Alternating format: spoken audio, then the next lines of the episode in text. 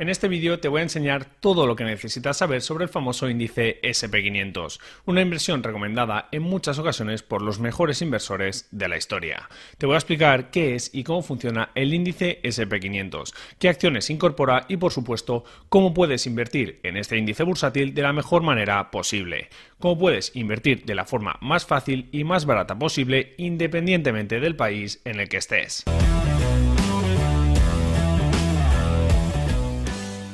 Hola, muy buenas a todos, mi nombre es Carlos Barrera y en este canal te enseño a mejorar tus finanzas y a ser más libre gracias a la inversión. Así que si eres nuevo por aquí, te invito a suscribirte a este canal activando las notificaciones para llevar tus finanzas al siguiente nivel. Invertir en el SP500 es una de las recomendaciones o consejos de inversión más habituales por parte de los mejores inversores del mundo. Inversores como el legendario Warren Buffett, que a día de hoy sigue siendo una de las personas más ricas del planeta y que ha comentado en varias ocasiones que lo que debería hacer la mayoría de personas a nivel de inversión es simplemente invertir en el SP500. Y también muestra su interés por este índice Ray Dalio, el gestor del hedge fund más grande del mundo, Bridgewater Associates, que como podemos ver tiene entre sus primeras posiciones en cartera inversiones en el SP500. Seguir este consejo de invertir en el Standard Poor's 500 ha demostrado ser una decisión muy sabia, ya que el índice no ha parado de subir y ha ofrecido muy buenos resultados en bolsa hasta la fecha. Pero, ¿qué es exactamente el SP500 y cómo funciona? Lo primero que tienes que tener claro es que el SP500 es un índice bursátil, es decir, que no es una empresa o una acción en concreto, sino que es un indicador que nos muestra las variaciones de valor o rentabilidades de diferentes acciones en su conjunto. Este índice bursátil es uno de los más conocidos y utilizados en todo el mundo. Fue creado por la empresa Standard Poor's en 1957 y refleja el comportamiento de las 500 empresas más grandes de los Estados Unidos, que por cierto ahora veremos cuáles son. Como os podéis imaginar, en Estados Unidos hay miles y miles de empresas y muchos índices bursátiles que las agrupan de diferentes formas, pero aún así el SP500 es muy importante puesto que con estas 500 empresas que incluye cubre el 80% de todo el mercado bursátil de los Estados Unidos. Otro factor que debes tener en cuenta sobre el funcionamiento del Standard Poor's 500 es que las empresas que tienen van cambiando con el tiempo, no son siempre las mismas. Y es que, como he mencionado, el índice reúne las 500 empresas más grandes de los Estados Unidos según su capitalización bursátil o market cap. Y esto es un hecho que varía constantemente en función de lo que decida el mercado. Como podéis ver en este vídeo, las empresas más valiosas en bolsa van variando con el paso del tiempo y de la misma forma el índice del SP500 también irá cambiando su composición según cuál sea la valoración de las diferentes empresas de Estados Unidos en el mercado. Por último, y antes de ver cuáles son las empresas que forman parte del SP500 actualmente y de analizar su rentabilidad, decir que todas las compañías son elegidas por un comité y que éstas deben cumplir con diferentes criterios para formar parte del SP500. Requisitos como por ejemplo tener un market cap de al menos 5.000 millones de dólares, que sus acciones estén en las bolsas del New York Stock Exchange o en el Nasdaq, o bien que la suma de los resultados de los últimos cuatro trimestres, así como del último trimestre de la empresa, sean positivos. Y dicho esto, ahora sí que sí, veamos el listado de acciones, las rentabilidades del índice y cuál es la mejor forma para invertir en el SP500. En esta página podemos ver de forma actualizada todas y cada una de las compañías que forman parte del índice SP500. Por supuesto, no vamos a comentarlas todas porque podríamos pasarnos una eternidad, pero sí que vamos a comentar las posiciones más importantes y los sectores que tienen una mayor relevancia dentro del índice. Así pues, si nos dirigimos a las primeras posiciones, podemos encontrarnos algunas de las empresas más grandes del mundo. Comentar que las empresas más grandes tendrán un mayor peso dentro del índice, y es por ese motivo que Apple, que es la compañía que tiene un mayor market cap actualmente, tiene un 7% de peso dentro del índice y está en primera posición. En segundo lugar tenemos Microsoft. En tercero, Amazon. En cuarto, Alphabet, que como todos sabemos es Google. Luego, Tesla, Nvidia, Berkshire Hathaway, Meta Platforms, la antigua Facebook, y para cerrar el top 10 tenemos el famoso banco JP Morgan. Y ahora que ya hemos visto las empresas que tienen una mayor importancia dentro del SP500, imagino que os podéis hacer una idea de cuáles serán los sectores más importantes, ¿verdad? Pues evidentemente el sector que tiene una mayor importancia o peso en el índice actualmente es el de la tecnología o Information Technology, que contaría con empresas como Apple, Microsoft o Nvidia. El segundo sector más importante sería el de salud o healthcare, donde podríamos destacar la empresa Johnson Johnson. Después ya tendríamos el sector de consumo discrecional, donde encontraríamos compañías como Amazon o Tesla. En cuarta posición tendríamos el sector financiero, donde podríamos destacar la empresa de Warren Buffett, Berkshire Hathaway y JP Morgan. Y para cerrar el top 5 tendríamos las empresas de servicios de comunicación, donde encontraríamos compañías como Meta, Alphabet y también Walt Disney. Ya sabemos cómo funciona el SP500, qué empresas forman parte de él y qué sectores son los más importantes. Pero aún nos queda lo más interesante, que es suscribirte a este canal y darle un buen like si te está gustando este contenido. Vale, no. Y ahora fuera bromas.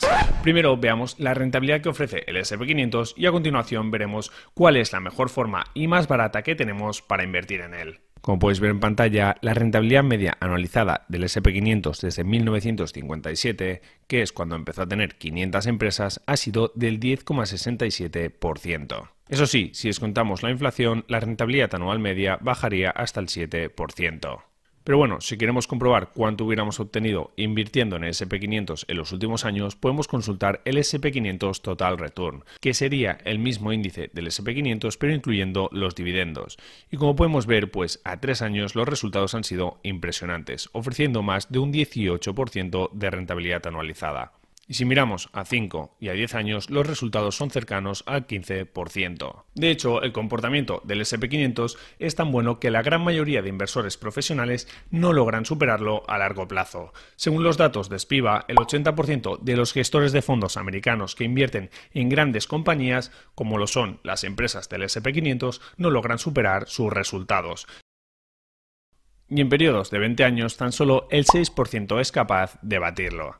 Y para los que sois de números, aquí va un ejemplo rápido para que podáis ver la fuerza que tiene invertir en el SP500. Imaginad que queremos convertirnos en millonarios gracias a la inversión. Así que pongamos que queremos tener un capital final de un millón de euros.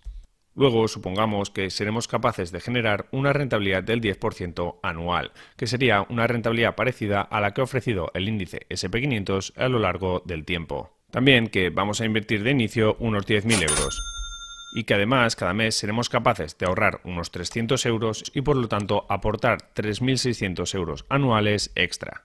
Entonces, con estos datos que hemos introducido, ¿cuánto tiempo tardaríamos en convertirnos en millonarios? ¿Podríamos, por ejemplo, ser millonarios a la hora de jubilarnos?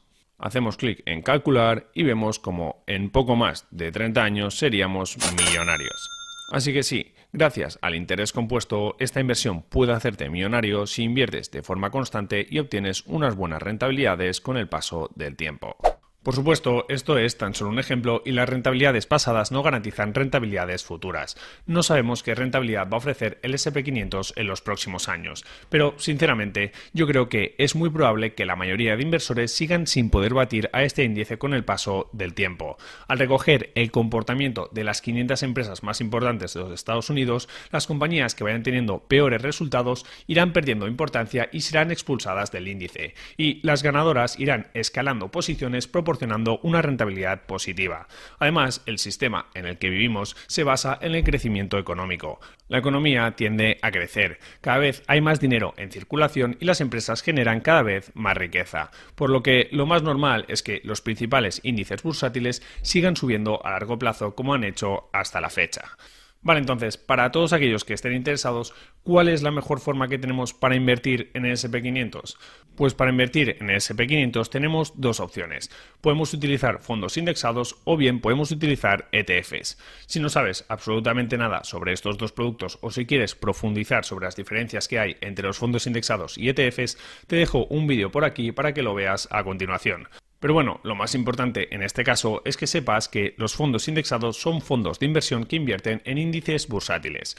En España tienen algunas ventajas fiscales, pero por contra suelen ser algo más caros que los ETFs y además en muchos países puede que no tengáis esta opción disponible, que el mínimo para invertir sea muy alto o que las comisiones sean muy elevadas. Así que en este vídeo nos centraremos en la opción de invertir en el SP500 con ETFs, que es la opción más barata y accesible para todo el mundo. Un ETF se compra exactamente de la misma forma que una acción, es decir, a través de tu broker, pero sin embargo funciona de la misma forma que un fondo de inversión, o sea que incluye diferentes valores y su comportamiento dependerá de cómo lo hagan en su conjunto estos valores.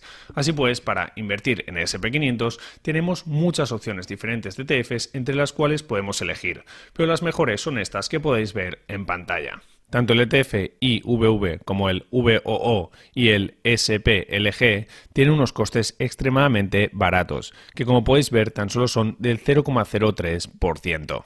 Lo que significa que si, por ejemplo, tienes 1.000 euros invertidos durante un año, tan solo pagarás 30 céntimos de gastos. Pues una opción sería decantarse por aquel que tiene mayor volumen, es decir, que podríamos escoger, por ejemplo, el shares. Pero bueno, en cualquier caso, todos los ETFs serán muy líquidos y podemos operar sin ningún tipo de problema, ya que como veis mueven miles y millones de dólares. Sin embargo, hay otro factor para elegir entre estos ETFs que creo que es más importante para la mayoría de vosotros, que es el precio de cada participación. Por ejemplo, si os fijáis en el IVV, una participación actualmente cuesta 439 dólares. Es decir, que como mínimo tendrás que invertir esta cantidad para poder invertir en este ETF. Si miramos el VOO, también vemos como la cantidad ronda los 400 dólares. Pero en cambio, si miramos el SPLG, que es el ETF de Spider, vemos como la cantidad mínima tan solo serían 51,42 dólares. Por lo que este es el ETF más accesible de todos, ya que tan solo necesitarás esta cantidad para empezar a invertir. Y además, si luego quieres vender parte de tu posición, podrás hacerlo más lentamente. Así que bueno, yo creo que por este motivo este ETF de Spider será el más indicado para la mayoría de inversores. Vale, ¿y dónde se pueden comprar estos ETFs? Pues si ya tienes un broker para invertir en acciones y estás contento con ellos, mira a ver si te ofrecen la opción de invertir en los ETFs mencionados con buenas condiciones. Y si no es el caso, te recomiendo dos opciones. Si estás fuera de Europa, una muy buena opción es Interactive Brokers. Ahí los podrás comprar sin ningún tipo de problema. Y si estás en Europa, te recomiendo utilizar el broker de Giro, que es el broker que utilizo yo personalmente para invertir en acciones y ETFs de forma habitual. Os dejo el link en la descripción del vídeo con mi invitación para que podáis crearos una cuenta con ellos y también apoyar a este canal. Sin embargo, permanece muy atento porque lamentablemente y por temas de regulación, los inversores europeos no podemos invertir en ETFs americanos. Así que tenemos que conformarnos con invertir en las clases europeas. Entonces, como no podemos invertir exactamente en los mismos ETFs del SP500 que ya hemos visto, analicemos cuál es el mejor ETF para invertir en el SP500 en nuestro caso. Y aquí podemos ver los principales ETFs para invertir en el SP500 en el mercado europeo, que como veis básicamente son todos de iShares, Vanguard e Invesco. A la hora de elegir entre uno de ellos podemos considerar varios factores. Por ejemplo, si queremos el más barato posible, elegiríamos el ETF de Invesco, ya que los gastos corrientes tan solo son del 0,05%. Sin embargo, este ETF no es mi preferido porque es de réplica sintética, es decir, que utiliza contratos de swaps y no compra todas y cada una de las acciones del SP500. Así pues, yo me encantaría o bien por el ETF de iShares o por el ETF de Vanguard, que en ambos casos son ETFs de réplica física. Para aquellos que queráis obtener rentas de forma periódica, vuestra mejor opción es el ETF de Vanguard, ya que este ETF sí que reparte dividendos. Sin embargo, para todos aquellos que no queráis cobrar dividendos y lo que queréis es simplemente hacer crecer vuestro capital, os recomiendo el ETF de iShares, puesto que este no reparte dividendos y por lo tanto es más eficiente a nivel fiscal. Y hasta aquí el episodio de hoy. Muchas gracias por escucharlo. Si quieres seguir aprendiendo sobre inversiones, te recomiendo que visites mi web invertirparaconseguir.com. Ahí tienes todo el contenido actualizado, mi guía de inversión y otros recursos exclusivos que te ayudarán a invertir con éxito. También quiero recordarte que este podcast se crea a partir de los vídeos que subo a mi canal de YouTube Invertir para conseguir, donde puedes disfrutar de todos mis contenidos en formato vídeo. Por último, si te ha gustado este episodio, te animo a que te suscribas a este podcast, a que me dejes una valoración positiva y por supuesto a que lo compartas con todas aquellas personas que pienses que les pueda ayudar. Muchísimas gracias por estar ahí un día más y nos vemos en el próximo episodio. Un saludo.